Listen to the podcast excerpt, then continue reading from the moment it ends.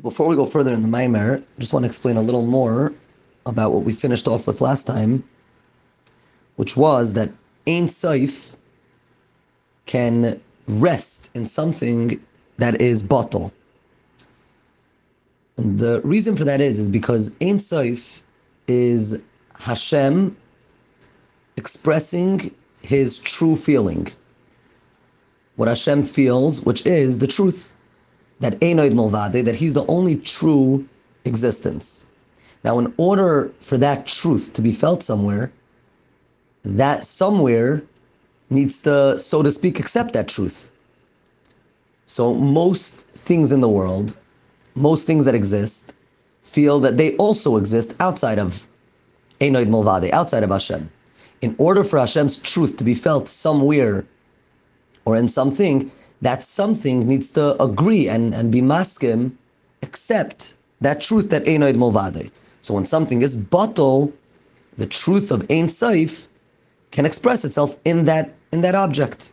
So when the Yidden transformed their Nefesh Bahamis and made it more refined, or in different words, they recognized the truth of Ein Saif, which is, as we explained, that smoke, when something that's earth then becomes more refined and becomes smoke and elevates, goes up.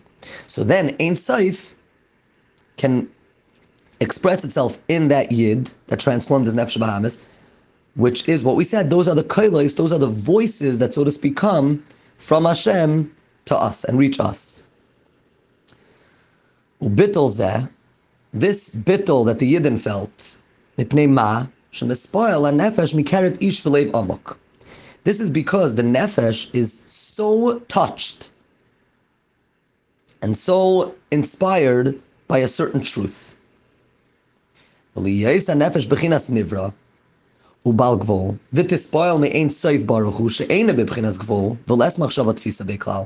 Because the, the human nefesh, the human soul, is limited, and what's he being touched by? What's he feeling?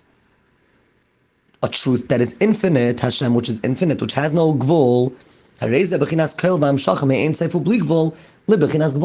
because he's being touched and inspired by something that has no limit, so that is the idea that the unlimited is reaching the limited, because the limited is affected by the unlimited. Aval Rav As opposed to the Erev Rav, the Erev Rav didn't feel that. They didn't relate to Hashem's infinity. And they, they weren't affected by it.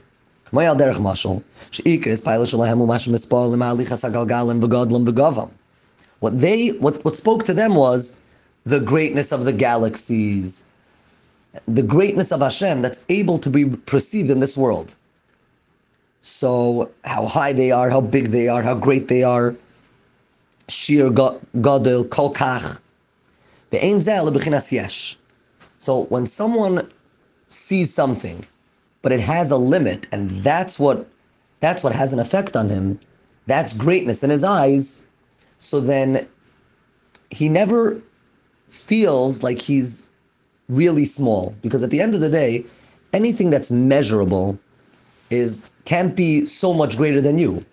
So something is uh, very very big. It's a million times bigger than you, but it's a million times bigger than you. You're not non-existent. But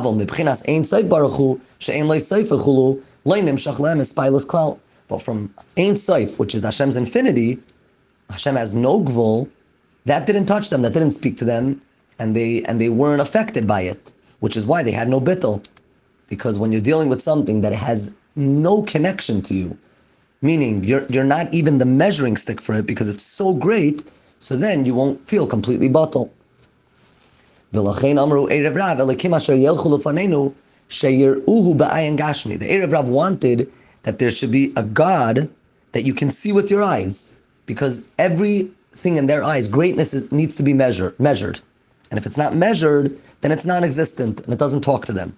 As opposed to the Yidden had a bittel because they were thinking about and feeling the truth of Hashem, which is infinite. Hashem.